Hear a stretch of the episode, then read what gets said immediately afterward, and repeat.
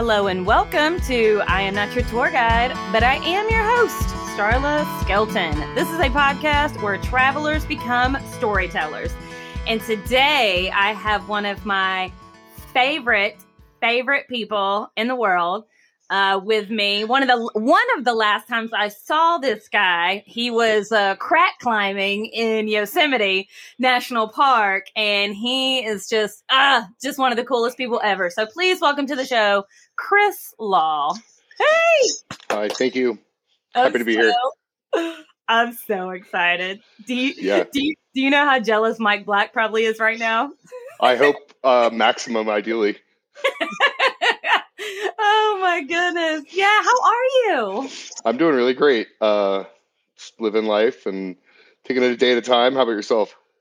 Yeah, I have a daughter that's about to graduate from high school, and that feels really weird because when I met you, she was what, like four or five? Yeah.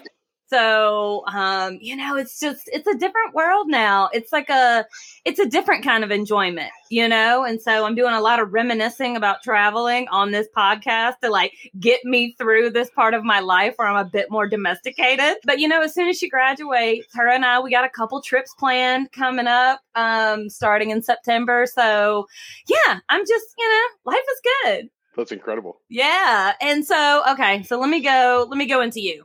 You are, uh, whenever I met you, you were an avid rock climber.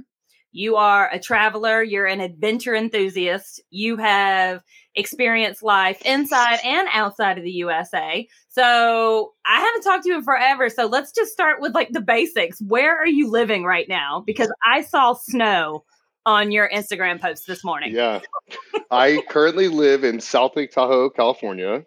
Mm. And for people who don't know, it's um, on the border of Nevada, California, where the, the turn in Nevada is. I guess California too. Um, so yeah, I'm almost at 6,300 feet, and there's like 10 feet of snow outside. It's currently snowing in May. oh my god! What kind of car are you driving right now? Like, are you having to go like up to get to your house or this is that's just the elevation that where you're at? That's just the elevation where i am. I have a truck. I drive a tacoma. Mm-hmm. it's like you have to have four-wheel drive especially with the winter. Like we just this winter was like feet of snow over days consistently. Uh, yeah. but yeah it's like pretty much flat and then all of a sudden like if i were to go to a ski resort or something you just all of a sudden you're thousands of feet up. And I think the highest peak around here is like Freel Peak, just around like 11,000 feet. So it's kind of cool because I can go. It's just endless, endless mountain and river activities here. And do you have a lot of neighbors? I like there's some pockets of neighborhoods, and it's really funny because like the guy next to me has been here his whole life, like 70 something years old. He's like the appliance repair guy. Uh, but then there's also a lot of like people like me that are younger and especially like a lot of COVID folks that have moved into town and it's very diverse. It's also like ski towns are weird because you got to hire like a bunch of people to work at a ski resort uh-huh. in the uh-huh. winter. So there's just a lot of people that show up and leave and show up and leave. And then the adage is like, you come here for winter and then you stay for summer because it's just a really nice lake. That's awesome. I love how you said people that are younger like me. I'm like, I know. Well, well, versus the 70 year old neighbor, you know? but this guy could pick a refrigerator a refrigerator up and carry it upstairs. So um, I think he's like one up me on this. That's amazing. So whenever so whenever you and I met, you were in Atlanta, Georgia, and then I know you took a uh, a, a life move and went out to San Francisco, and now you're where you're at. What or who or both what's inspired your um, choice of geographic location right now? It's strange. Uh, my grandfather flew airplanes to san francisco from miami florida. And so for some reason in my brain i just always thought san francisco was like this really cool place. Then i started climbing and like all the greatest mountains on earth are in california. Not on earth but we have some good ones. Uh, and then i i took the leap and moved because of a person, which I'll circle back to. But then I got to the Bay Area and I realized like, this is kind of like this is Silicon Valley. This is where tech started, and I'm a tech guy, so that all worked well for me.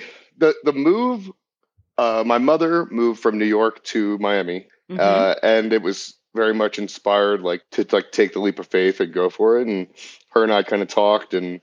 I felt like go for it. And she had done the same. So it was like, man, I should just do it. That's awesome. Your mom is super inspirational. Like she's one of those people that you meet in life and like you just don't forget her. She's just so kind. I appreciate you saying that. I um I show everybody she's a quilter. I show everybody that comes over like all these quilts she's made.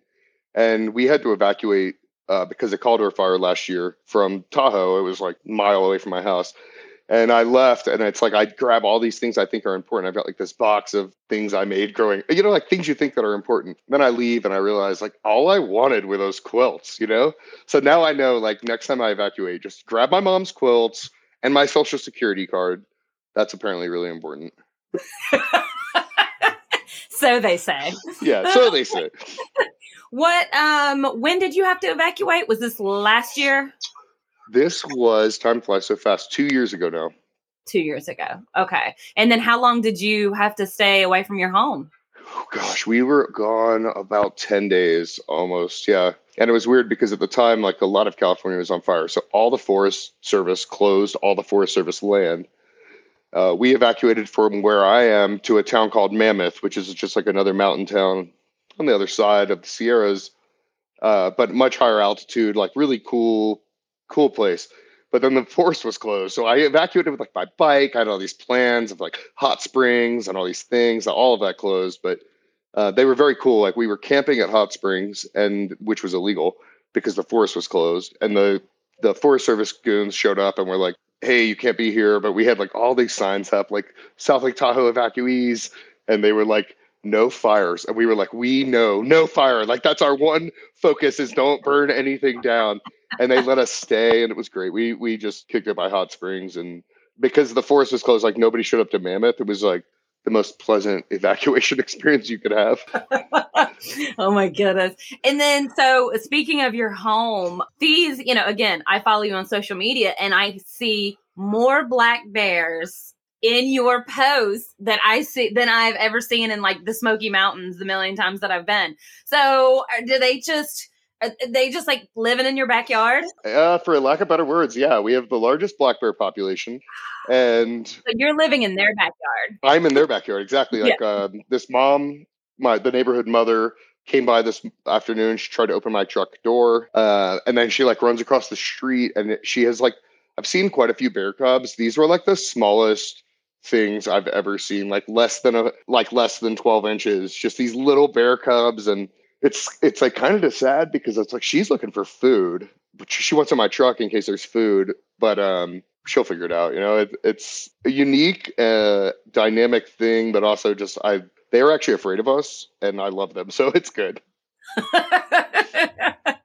so you um you have been i mean I, I would say you've been the majority of the united states right more or less been around yeah yeah do you think that in general that the United States is underrated in terms of like its natural beauty? It's um there is a lot of it. And I think I think sometimes the allure of like uh overseas or other exotic things it's easy, but mm-hmm. then I think once you get into it, Utah and some people just hate the desert, but it's just that kind of out of control how incredibly gorgeous sandstone is and can be and how water shapes things. And then i mean gosh even the grand canyon for like nobody that stood there like it's pretty gosh darn big you know? Mm-hmm. uh, and it's hard to um, it's hard because i've also gone other places and they're just really beautiful things all around the world. So i don't know i was spent i went to the galapagos last year and no. blew me apart you know it just it just blew me apart. It was really just so amazing but but also just so absolutely different from i mean even like like where i am like this is a beautiful lake and getting up high and looking at it's really nice and then but then you compare that to these volcanic islands you know it's so different. Yeah. Tell me that tell me if you can agree with this but whenever my brother went to the galapagos a couple years ago or it's been a while now but um I meet back up with him afterwards and I'm like, dude, how was it? And he was like, I'm pissed. And I was like, what? He was like, yeah, I'm pissed. And I was like, why? He's like, because I've maxed out at the potential beauty that I can see while scuba diving. He was like, I should have scuba dived the whole world first and then like ended in the Galapagos. He was like, but now how he's like, how does anything compare? I uh, definitely agree.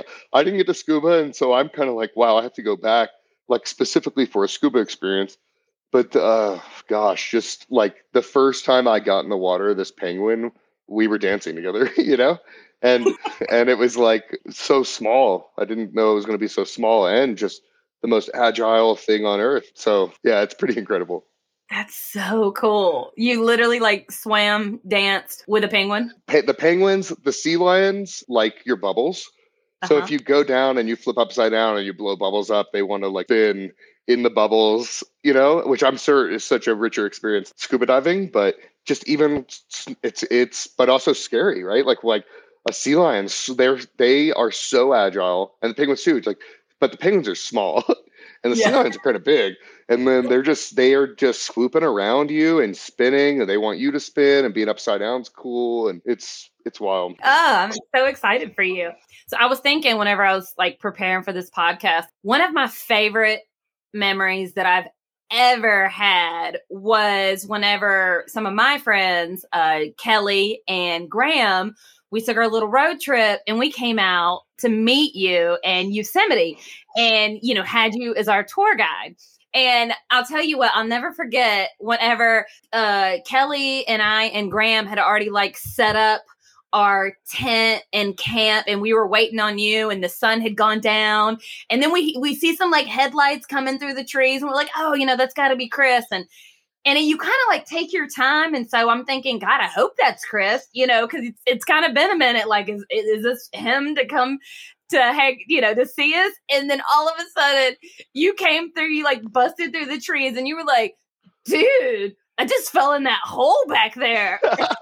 oh I don't remember that part at all, but that sounds like me. Yeah, you were like, did you guys see that hole? Graham and Kelly had never met you. Like your first words out of your mouth were like, "Do you guys see that hole? I totally fell in that hole back that. there."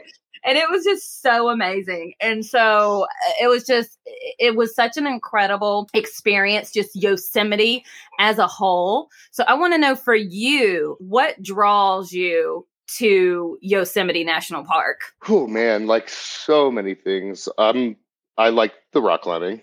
Uh, this is like rock mm-hmm. climbing mecca, so that was definitely that was kind of like the initial draw. The first time I drove into Yosemite Valley, and I and I kind of come around, you see this view, and you're like looking down the valley.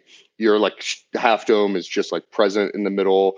You got like El Cap on the fucking left, and it's just I just started crying. I yelled. I was with my sister. It was in a climbing trip, and I like literally yelled. They thought that they were scared. My sister's like, "What's wrong?" And then I'm just like crying. I'm like, "Do you not see this thing?"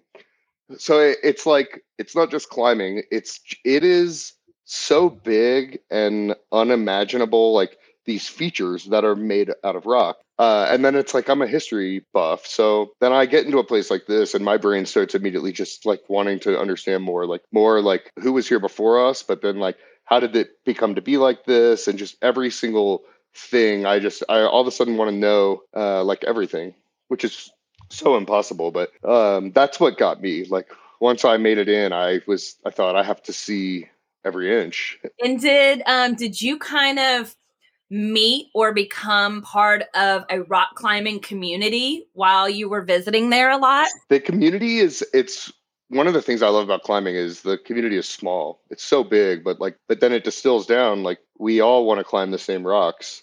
So the greatest people of the whole world are showing up in the same place. I met a, a really like a strong group of people in Berkeley, California, which is kind of like where climbing started at this little bitty rock in, in Berkeley. Like they learned how to belay and those same hardmen like went on to Yosemite to put up some of these things. And uh, yeah, I built a really nice community, but then also it's always very open. So I think we camped at Camp Four. Camp Four is like the only walk-in campsite that still exists, and it's originally the climbers' campsite, and almost got torn down, and then was added to a registry of historical places. And you can just go to Camp Four, and you'll definitely see the greatest rock climbers in the world. But then you'll also just meet some people that have come from all over that are wanting to experience the same thing, you know? But then you like turn your head and the most famous like boulder problem ever is right there and somebody's doing it and it's like, wow, that's like hard and then also inspiring. So it, it's yeah, I found a good community. In like in person, not just like hearsay, but in person while you were there, who if you remember, who was like the greatest climber that you saw? Huh. Okay, to me, it's Dean Yeah. Potter. May he rest Okay. in peace. Uh, I think this dude's a total, total, absolute legend of the climbing community, and he lived in Yosemite. And I mean, if you were there, like you would just you would run into him. But I also had experiences. I think more people would know, like Alex Honnold, like just being at a crag and like Alex is there. I had a friend one time took a small fall, and he's like, you know, he's bleeding, and Alex is like, "Hey, can I borrow that book?" And the funny thing is, like the quote in the Yosemite guidebook is like Alex Honnold, "Oh, I don't use guidebooks," you know, 'Cause it's just like some fake quote. He's like, "Hey, do you guys mind if I borrow your book really quick?" and did he did he pass by falling? Um. Oh, so Alex Honnold climbed El Capitan. It's like this movie, free solo. It's very popular. Oh yeah. Dean Potter passed by jumping off this um thing called Taft Point, like wingsuit flying, and he was trying to like dip through this V in the wall, and there's like a blurb from the person in front of him. But he was an extreme sports human, so yeah. it was like he was either going to go wingsuit flying or trying to solo Cap. Yeah. What do you feel is the most dodgy experience you had in Yosemite? Like, was there a time that you were like, oh shit, th- this is not going to turn out well? Okay, well, you may or may not know this. I was I climbed this big climb one time called Royal Arches. It's like sixteen hundred feet, and at the end of the climb, you kind of have to make a decision to like make sixteen rappels because a rappel's about hundred feet, or to walk down through this gully that's quite treacherous. And my friends and I just like we were like, let's let's walk down. And one of them actually like fell. He slipped on the way down and turned in. I was like ended up being a first responder. So that's like easily the most dodgy thing ever. My friend is alive. Uh, it was a very long night. Personally, dodgy things like nothing, nothing where I ended up hurt or Okay. uh, or harmed in any way. But you just feel those feelings sometimes in climbing, and sometimes, especially in Yosemite, the easier climbs are the most dangerous. So, like Half Dome, for instance, there's a there's a very easy climb that if you're facing Half Dome goes up the right hand side. There are just times where you're climbing 100 feet and you don't put anything. There's nothing to protect you. Mhm. And so it's easy, but you're like, you're like, oh, your brain is, you get in the zone, you know, like the zone happens very quickly. And I mean, that's actually the best part of climbing those, those feelings when you're just like so dialed and you just feel the rock that way and those types of things. I'm just like sitting here staring, just thinking, like, oh my God. I mean, I'm not a good rock climber as you have experienced. Um, where did you take us that one time that we were that we were, you know, crack climbing uh, in Yosemite? I would feel like that was probably this thing called the swan slab. Oh, it was Okay. definitely a swan slab. And I just love yelling rock climbing while rock climbing. I mean, there's nothing better in life. uh, such a, but it's like such a, it was either that or, um, or another rock called manure pile buttress, which is Okay. fun. They, it's manure pile because they used to dump all the like horse poop there. Yeah. And the thing that I loved about going with you is that even though, I mean, literally at the very most, this was like 100 feet, right? Anywhere between 80 and 100 feet high. And you were just rooting us on like we were climbing El Capitan. You know what I'm saying? You were like, yeah, you got this. Yeah. And you were like yelling at us, like, oh, put your, you know, your left foot just a little higher, just a little higher. This, is-" you know, and you were so enthusiastic. And in my head, I'm thinking, God, this is like nothing for him. You know, this is just like, but you were so uh, encouraging with us and patient with us. Do you find that just natural for you because you love the sport, or were you just like messing around with us trying to make us feel good? No, I like, um, it's not, it's like, I like to make people feel good about things they're not done, you know? And Yeah. um, it's just, I remember now actually, we were going up a climb called After Six, and it was on manure pile. But it's like now I think about After Six, I mean, that's the slipperiest rock. That climb has been climbed so much, the rock is like, it's actually really slippery. And so I probably sandbagged you guys in a way. Like putting you on something, it's easy, but then it's actually like it's incredibly difficult too. So uh, I don't know. I just you see that look in somebody's face when they accomplish that thing, and it's easy in rock climbing, right? Like to um, for people who don't to like give that. It's almost a gift. I think. So whenever you get in the zone, when you get on the wall and you get in the zone, um, is that your favorite part? Is it the climb itself? Is it when you get to the top? Like, is there what is the what's the part where you're just like, man, like this is it. This is this is what I love to do. There's like an explosion that happens when you get through the thing you didn't think you would. uh, and that's so good. But then, like, if that one thing is part two of you know six to get to the top of something, the top is really good. But then getting down is, I feel like I just love I love like the celebration beers, the safety back on earth experience. Nothing can happen except we wreck this car, which statistically is more realistic.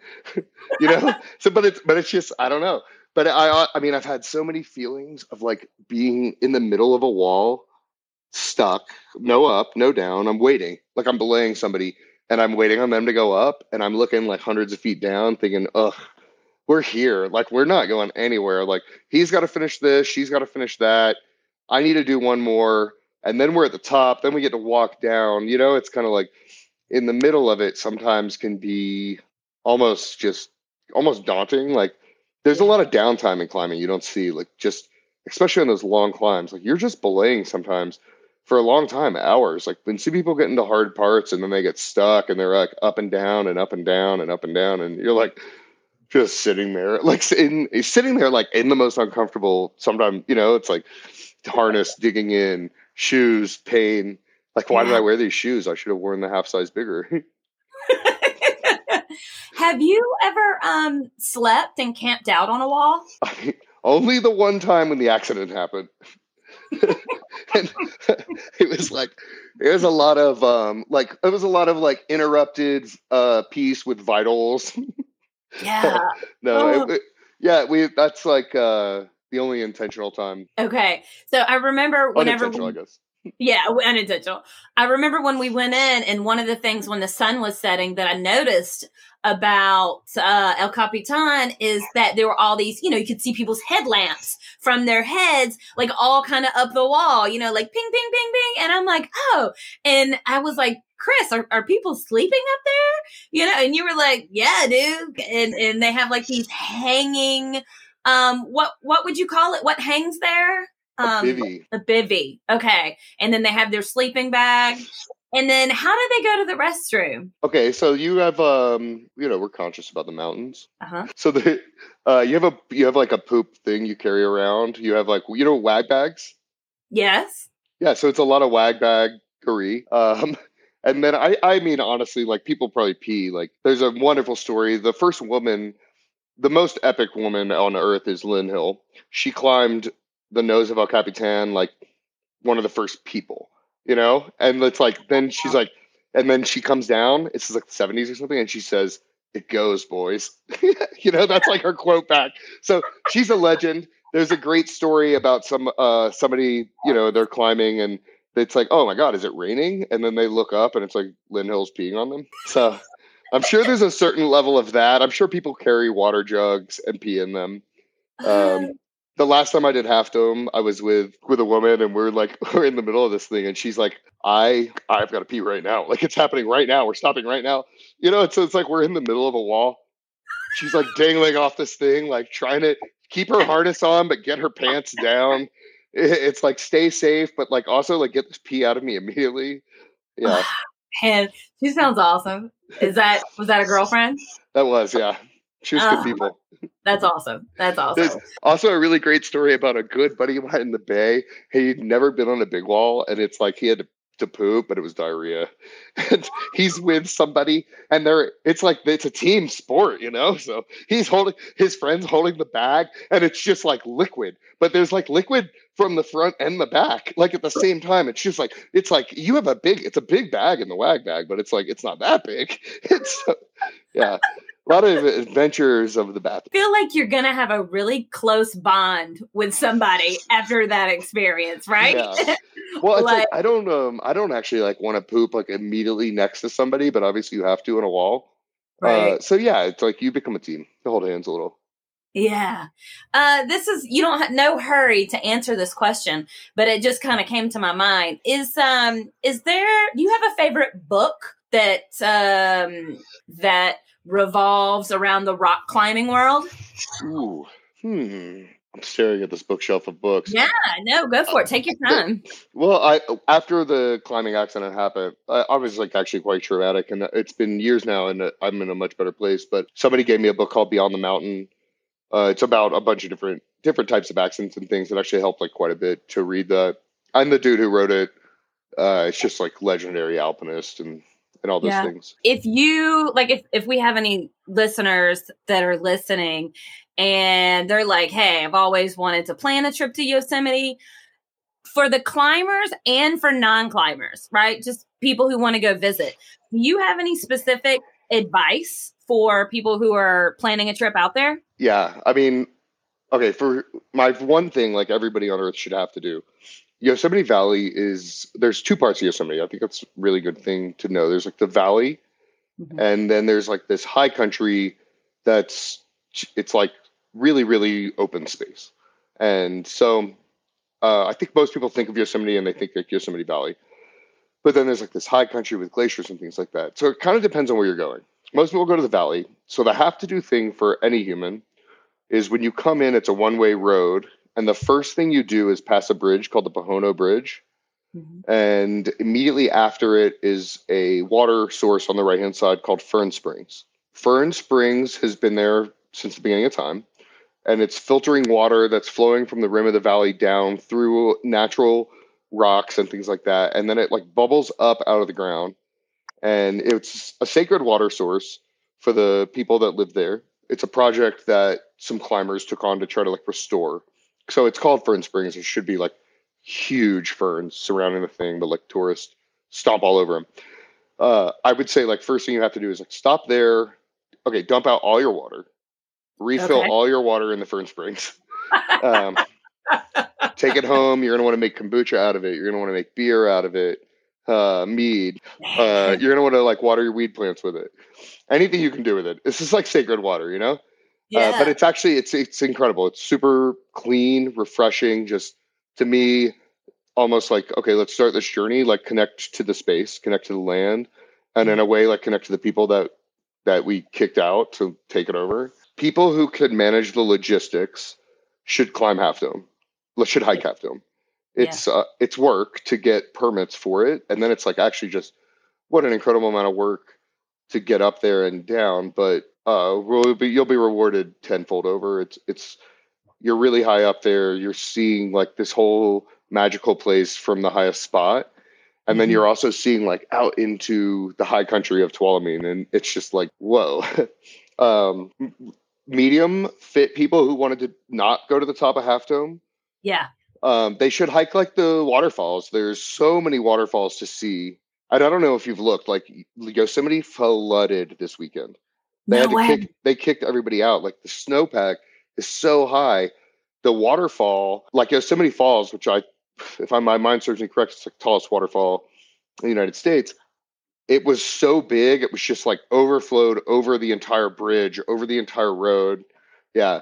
The waterfalls are just it's incredible. I, I, say this all the time, and it's like water's life. And then, funny enough, like the Fern Springs has a sign in front of it. It's like water's life. The people who lived here thought this thing too. Um, less fit, I would say, like you can walk straight down below Half Dome. Okay. It's a flat path, probably paved, if my mind serves me. You're just walking amongst these boulders that are like they're like house-sized boulders. And the cool thing is, like, you got to remember, like these boulders, they came from the top. So, like, at some point in time some something broke or something happened and all this stuff fell and so a house sized boulder falling like it breaks right? So it was like what? It was a hotel sized boulder and it yeah. cracked into pieces that landed to be house sized boulders and you just kind of walk through them you end up at a lake called mirror lake and uh-huh. it's usually just flat and you're looking at this beautiful like exact replica of half dome and then you look up it's like well that's half dome.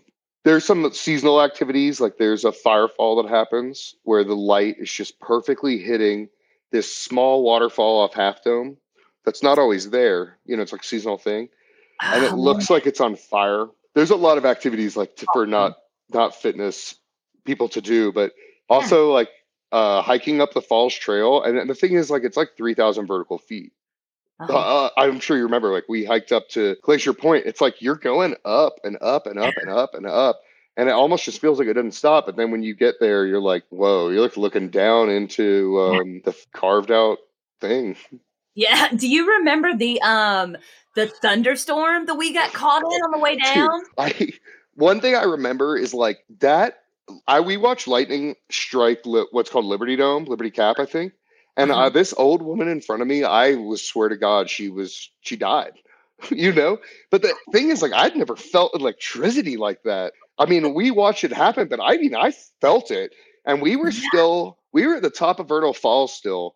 We had so far to go. Do you remember my, I was like, arrogant Chris, like, I don't need a rain fly. Yes. we get back in my sleeping bag. It's my tent's full of water. I'm like, oh God. I think we, I did that to all of us. Did I do that to all of you? You guys, they don't need rain flies. It's like, it's not the rainy season. and yet we're like dodging lightning all the way down from this. Like, that happens so fast. man, there was all these switchbacks, and I just remember us like booking it and then like seeing lightning hit, like, and I was like, oh my god, like we we may make it, we may not, you know, Yeah. we'll see. But it was the God, what a just a beautiful, peaceful. Even with the storm, yeah, I just can't even describe the feeling you get. Like you said, just even going into Yosemite, you almost feel like you're just driving into another world, right? Like when do, when would you recommend to go? Whew, I mean, it depends on what you want to do. Because I mean, I think like highly recommend people get to the top of Half Dome. It the like if nobody's looked, like you got to climb these cables, and it's like there's boards of wood every few feet. So actually, what you're doing is like skipping board of wood to board of wood to board of wood, but you're in line. But then it, it's so good. So that's obviously not going to happen unless it's like open. Mm-hmm. Winter is so chill. I snuck up behind the camp four one time and was like illegally camping in the rocks, just on the f- ground, and wake up and it's like a foot of snow around me. Uh, And one of the best days I've had. Very chill, less people, but oh man, like God bless my sister. My sister and I hiked up that same waterfall that we hiked up, but it was closed. And we were like, we're gonna be fine. Like, so we run around the sign because it's a national park. That's exactly what you can and should do. Mhm. And we end up on these. Do you remember the stair switchbacks right below Vernal Falls? And then you go Yeah. under this big rock. That was Mhm. all like solid ice. Like we're bambying across it. We're like, you know, laying out flat because you don't want to slip off the side. Like the side, for people who don't know, it's like the side is like you're on these stairs. The side goes straight down into the river that's freaking going crazy because of the waterfall. And we got to the top, and I have some just amazing pictures. I actually like my phone was just the other day, like showing me these pictures. I'm like, oh my god, my sister and I were so young, and she's like pseudo napping underneath this rock that's like suspended in the air. It's like snow everywhere. So I, I love it in winter. Um, October, greatest month on earth. That's when I was born. Scorpio life, baby. But October's really good too. um, okay, so two things. One, shout out to your sister. She is one of my favorite human beings ever. I need to get her on this podcast so she can we can reminisce about the days where her and I went on a hike and she lost both her big toenails. Yeah, I actually want to hear the story of her falling on the bicycle because it's really important to me. I love her so much. She's one. Of, uh, just love her. And then number two, it just hit me when you were talking. I don't know why, but I remember I was so shocked at just how much you loathed the park rangers. Don't get me on it. It's good. It's so deeper than that now. I've had years of just aggression to grow. No, it's like I don't know if we should unpack that or not. It's weird. They the park rangers. It's a weird dynamic. Don't smoke weed in Yosemite. Okay. Do it. Actually, do it. I mean, let's be ourselves. Don't do it in the parking lot of Curry Village. Highly recommend that. Got a ticket for that. How much was your ticket? not like four hundred bucks or something, and maybe it's more now. Four hundred. Yeah, they gun thug people though. That's like they're gun thugs. That's what I call them. Um, I've been pulled over. Follow. Okay, this is a really good. This is the best tip for everyone. Their speed limit's so important for two reasons. One, speeding kills bears. Yeah, when you see the sign that says speeding kills bears, that's a dead bear. Like a bear died right there, and that Look, sucks. Look, I just want to point out. I got Yes, dude on my arm. I love that. Eating kills bears. Okay, Yeah. go ahead. but they're gun thugging, so they were they the speed limit changes quickly and they pull people over. And I got pulled over once in front of Yosemite Falls, and the cop was basically like, uh, "Hey, your taillight's out. Are you boys smoking marijuana?" And it was like, "Huh?" And then we got back to the camp four, and like the taillight wasn't out. You know, they're just really gunning for people. There's a don't go base jumping in Yosemite unless you're a base jumper, and then go base jump in Yosemite. uh, but they arrest people. You know.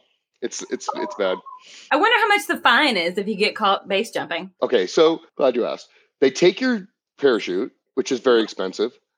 They Oh. you you can't go to jail, so you go to the brig actually, and you don't see a judge. You see a magistrate. So the pro tip for everybody, and we can say it together, is like, I do not accept the authority of the magistrate. Because if you don't accept the authority of the magistrate, then they have to send your case to Fresno, and you'll see an actual judge in an actual court. So uh, that doesn't really help when you jump off of something and they take your five thousand dollar parachute and they charge you money or whatever. But Man, that's Yeah. great advice. No, it is yeah.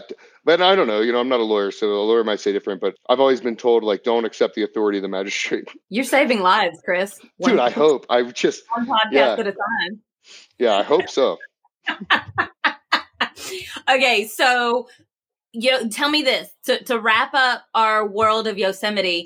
Is it a place that anybody can go to or should visit, or what do you think? Has to. Yeah, absolutely. I, everybody on earth, when I meet people that grew up in this giant state of California and they're like, I've never been to Yosemite, I'm like overwhelmingly disappointed because, you know, I took my parents there. Uh, You know, it's like, you, like just like I said, like I cried when I looked at the view, just seeing standing at the base of El Capitan and it's 3,000 feet tall. Like, that's 3,000 feet. I mean, actually, in places you stand, and the reason people jump off it, like you're standing and looking up, and the rock is coming arching over you, you know? And just, it's, it's changing as we speak. Like rocks are falling off this thing all the time. It's like rocks exfoliate and rivers flood and they change the path. And there's very rich history there, albeit sometimes quite negative with like indigenous people and how we treated them and John Muir, like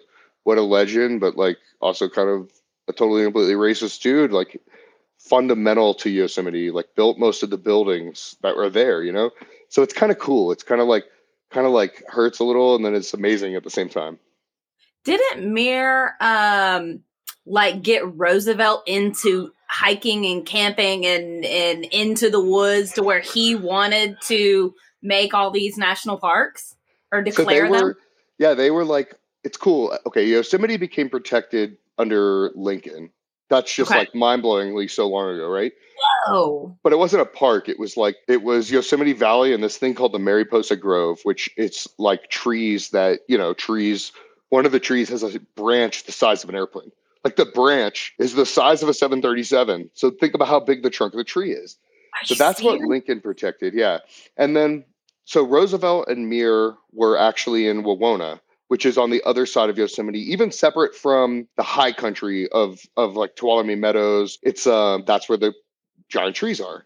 And uh, Roosevelt's a to-do fellow, right? He's got like an entire cavalry with him.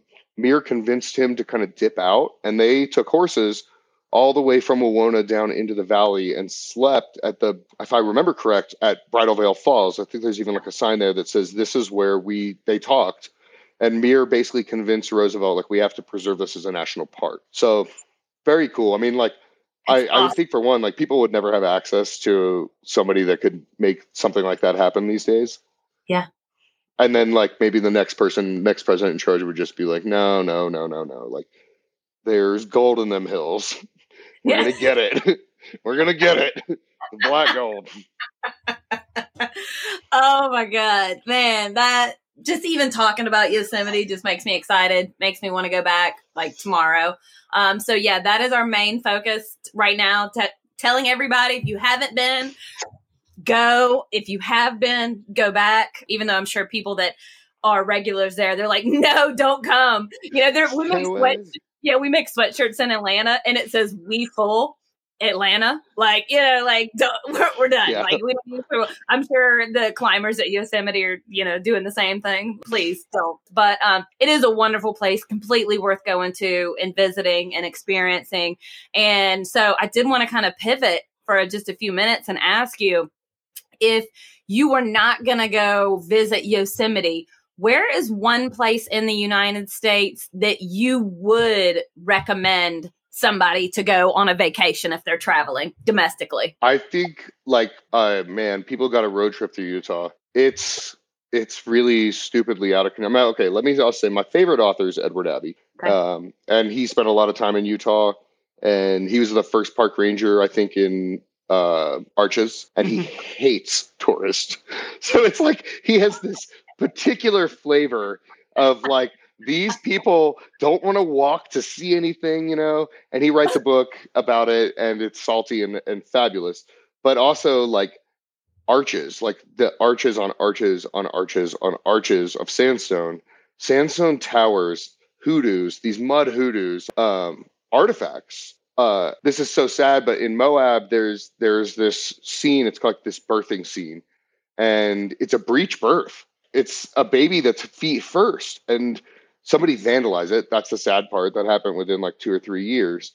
Mm. But to me, it's so freaking cool to see petroglyphs like that. And it's like, what was this? Was it? A, was that like? Was that average Joe, right, mm-hmm. or um, Jane? Because Joe probably didn't have a baby, maybe. Uh, or was that like a princess or queen yeah. or, or I don't know, whatever, you know, like was it somebody yeah. important or was it just like the first breech birth they ever saw? And there's so many parks just you can really take a road trip and like hit them, boom, boom, boom, boom, boom, boom, boom. And yeah. Zion's cool. Zion nailed it. You know, you got to take a bus into Zion, like, which is a, a bummer when you're taking the bus, but then you are no, there are no cars. so it's kind of, it's really incredible. Yeah. Um, I love Utah. How many um you think if somebody had like a solid what week, solid 2 weeks, they could kind of hit them all? I think 2 weeks. I don't know if you'd hit them all. 2 weeks would be really solid maybe you could get them all. Some of them are some of them are parks where you're definitely going to want to like Bryce. I didn't find the need personally to like explore deep into Bryce, but then actually mm-hmm. like looking out and seeing all the hoodoos uh was pretty cool. I mm-hmm. think that mm-hmm. was Bryce. Uh Arches, I really wish I'd spend more time. I went and saw like the the Royal Arch, Grand Arch, whatever it is, and ran, you know, first out there, ran the whole hike out to be the first one and got the coolest photos of no people and great yeah. shadows and stuff. But then it's like there are a lot of arches and there are a lot of like just weird formations. It's it's just it's really incredible. Oh man. Okay, so Utah, so Yosemite, they have to go visit Yosemite, and then they need to plan a trip to Utah. yeah, I would say so okay, good. Yeah, the second to the last thing I want to talk to you about. But if you have like one good, solid travel story, like what stands out in your mind? What's your what's your go to? Like if you're sitting at a bar yeah. and people are talking about travel and like you know i have like three on tap all the time. Like i have to read my crowd like okay what kind of crowd is this? Which one are they going to go for the you know the bad you know the racy one? Are they going to go for the fun one? Are they going to go for the dangerous one? You know and then i like pull those out of the hat and tell them. Yeah. Like what's your go-to travel story Oh man, um, you know, I just want to. This isn't it, but like, I got a gun pulled on my sister in Guatemala in Antigua. so it's just like I think a gun being pulled on me is like that's in the realm of possibility in the world. My sister, ugh, so um, sweetest thing ever. I know, right? Live and learn. Man, not pulled. It was flash. You know, like the, it was kind of a cool thing. Maybe we were in. I don't know. Um, my best story. We I went to Honduras with you. I think maybe you might remember I fell down a waterfall and somehow like stuck it, like stuck it, you know? Um, because I was dead. Like if I had gotten hurt in that fall, like we were not, that was not going to be okay.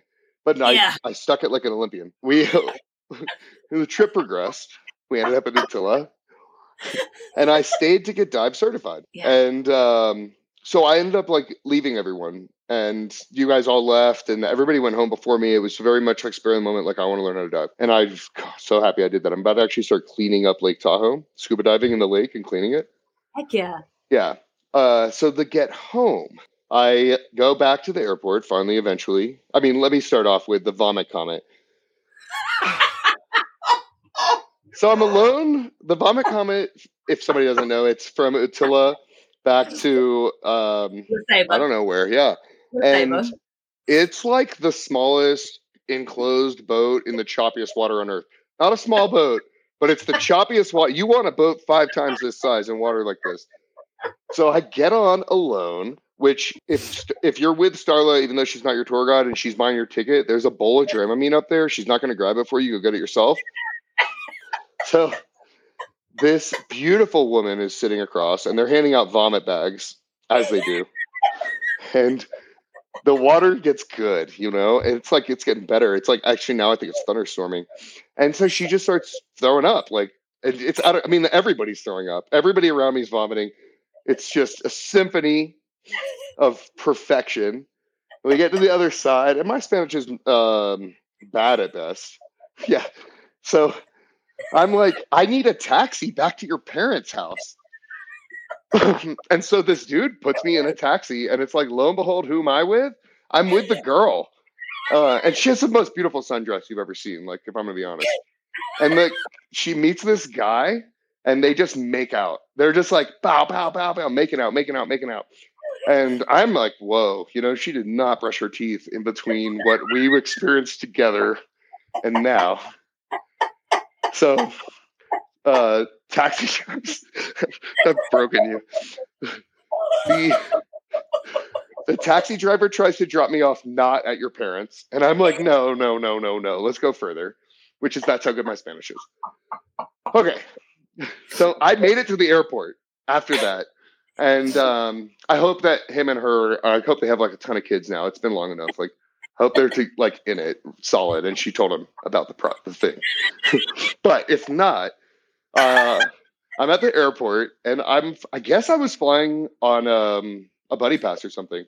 Okay. Like I was flying on standby eh, eh, because they started doing paper tickets, and I was like, "Shit, I'm not getting on this airplane." So, you know, I'm just like immediately like, if you fly standby and you're in San Pedro Sula and they start doing paper tickets, you're like, "Nope, this has gone south."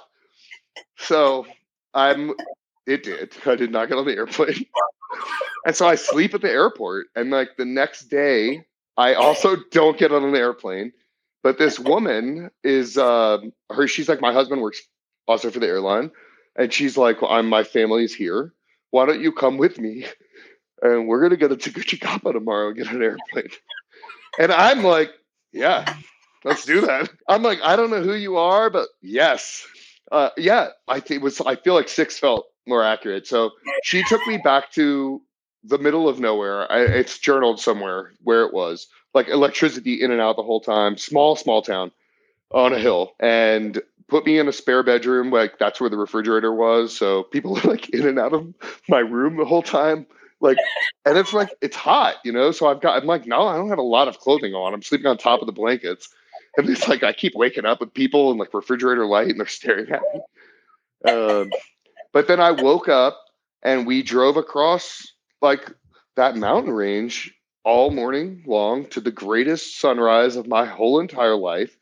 And they were the kindest people on earth. Like they put me in shotgun, and her brother drove us like like basically across the country to a different airport so we could because she was flying standby too, so we could like get on this airplane.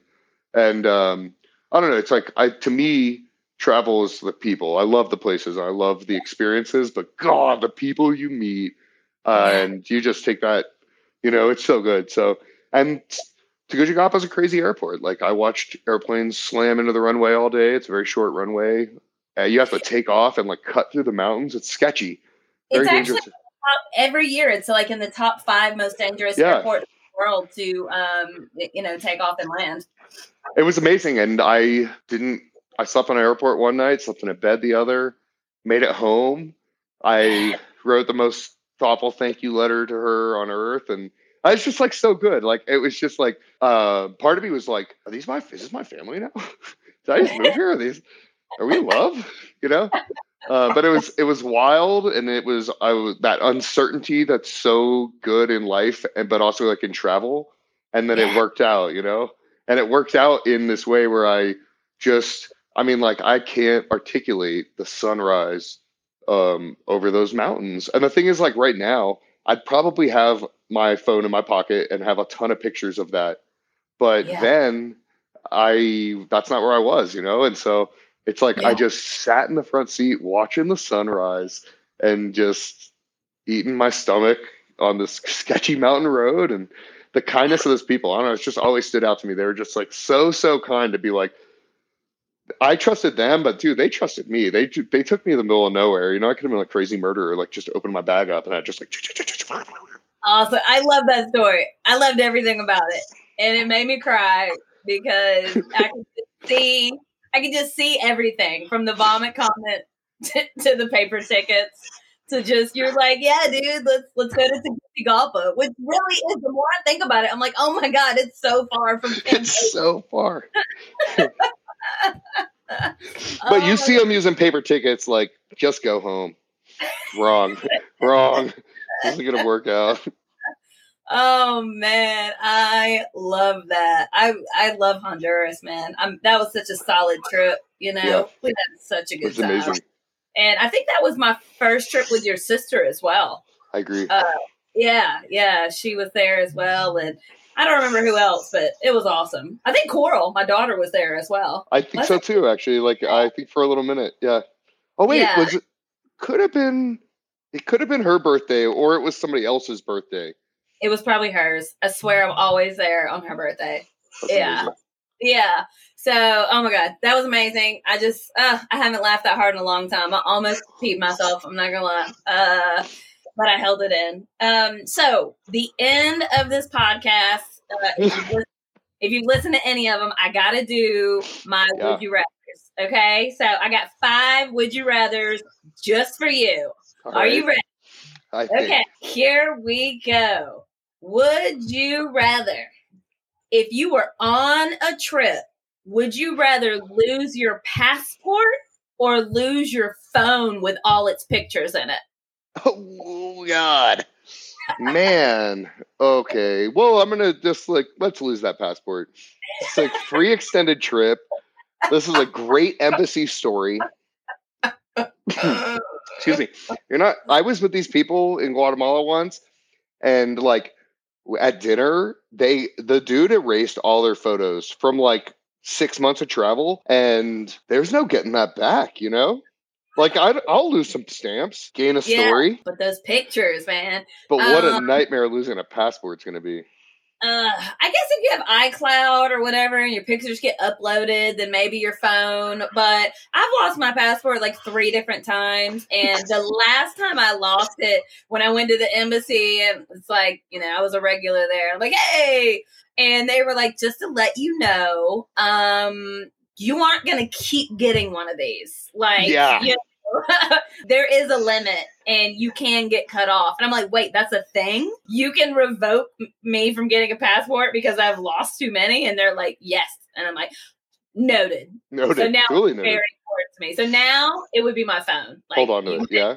Yeah. Okay, here we go. Would you rather spend a year on Mars by yourself, like you know Matt Damon style, and I can't remember the name of that movie, but yeah. you know, you know, so you have food, it's sustainable, but you're just experiencing a different planet, knowing you're going to get picked back up for a year, or on a remote island by yourself, N- nobody else. So just like either I'm going to do like one year of COVID again, or one year of COVID again. no, okay. Um, gosh, the unexpected of Mars, you know? It's just yeah.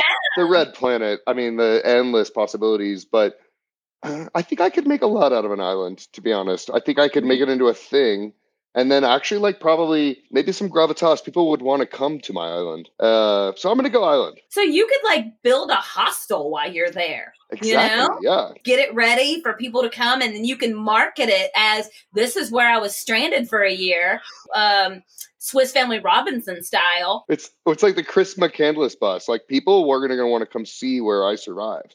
Yeah. Oh, brilliant. And then one it. up, they're going to want to actually pay to stay there. Man, man, that's actually sounds pretty phenomenal. Okay. So remote island is my answer as well. Okay. Would you rather be a pilot by trade and fly planes around all the time or captain of a ship? Oh, gosh. This is crazy. I'm infatuated with, I mean, my father trains pilots. I'm infatuated with like I'm just infatuated with it. I'm sometimes like I should be a pilot. Yeah. I am equally as infatuated with like sailing a boat. Not piloting yeah. a ship, but I mean sailing a boat, right? What an experience that would be.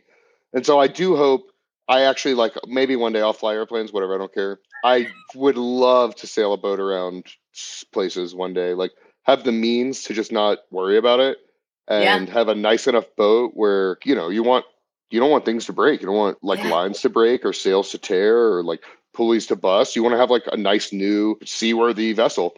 So that yeah. would be that would be very cool. A boat. Um, I probably should have looked up her name just to give her credit. But did you see the headlines today about the South African lady who has been on her sailboat for like 236 days and no. just reached in, in our hemisphere? That is so cool. Isn't it dope? Okay, so anyways, we're gonna go on to number four. Two more. Number four, would you rather stay if you had to be confined to either the Grand Canyon National Park or Yellowstone National Park? You were confined in the parameters for one year. Which one are you choosing? Yellowstone all day. I've, I've not been to Yellowstone for starters. I love I do love the Grand Canyon. I mean, what the thing is, it's just they're so different in the types of of things. I mean, but also think about like a year in Yellowstone. It's going to get snowy. It's going to be like quite a hard year. But I just feel like I would love. I have a problem, and this is actually I realized this about myself at some point, and this is part of the problem with Yosemite for me is like I can't just experience the surface of something. Suddenly, I want to know like all of it. You know, like what happens when the river floods yeah. and um, all these things. So Yellowstone to me, it's like going on it for a week or something like that. It's just going to be such a tease in a way. And so then a year is like that's what I would need. And this mm-hmm. is also what happened to me with Yosemite. Like I went and I got like this itch, and then I was like, I need to know what it's like to jump off of every single bridge into the river. You know, yeah. and yeah. It, it's not enough to like know it. And that, and also I think part of why I was like, oh, let me go back to Antigua and like spend all this time in Guatemala because need to know deeper these things.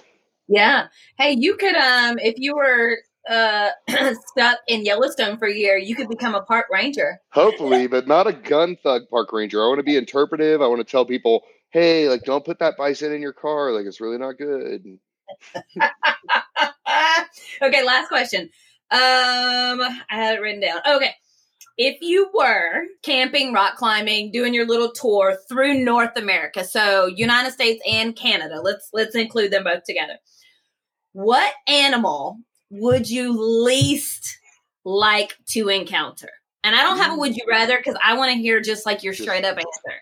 Like what, what animal or would you like straight up be terrified? I mean, look, it's like not terrified, but marmots, dude. These guys are gonna get in your stuff like I don't care what you do, marmots are to find a way. So that I think that I think that applies up in Canada, like up in BC and stuff. Yeah.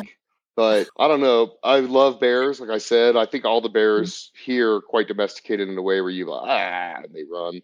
Yeah. Um, grizzlies are probably different. So then it, beyond that, because marmots aren't that scary, except they like want they want to like get the weed out of your bag, you know. Um, it's like probably some type of cat. Being yeah. stalked by a cat, you don't even know they're doing it. They're just they're like tippy toeing behind you and stealth. Yeah. Okay, so you would rather avoid a large cat, let's just say mountain lion. Okay. Yep. Uh, you would rather you would rather avoid a mountain lion than a polar bear? I mean, hot dog. You're not wrong, but at least I think for the most part, you're going to be able to be like, oh my God, is that a polar bear over there? Yeah, it's like it's murdering a seal. I see it. Blood everywhere. But then you're going to be like, do you hear that? And then I'm, Charlie, where'd you go? And then it's like, you got dragged away by a mountain lion. You know? I'm like, where, Starla, did you hear that? And you're, so? okay. Touche. That that's a valid point. Okay, yeah, a polar bear is not going to sneak up on you. Like it's not unless you, know. you, get between it and its cubs. That's the one thing I'll say about bears. You stay away from those cubs. They're yeah, too darn cute. Yeah. well, this was so. Uh, it was like everything I'd ever hoped and dreamed of. I love having conversations with you. I have missed these conversations. It's been what like eight nine years since we've seen each other so, so, this was legit man thank you so much for baring your soul telling us about yosemite telling us about some go-to spots you know in the united states and you're awesome thank you Thank you. It's been an absolute joy. I love talking to you. If anybody needs other Yosemite tips, you send them my way. Yes. Okay. I will for sure. All right, man. Thank you so much. Thanks. Bye. We remind you that this is a non smoking flight. Smoking is prohibited on the entire aircraft, including the lavatories.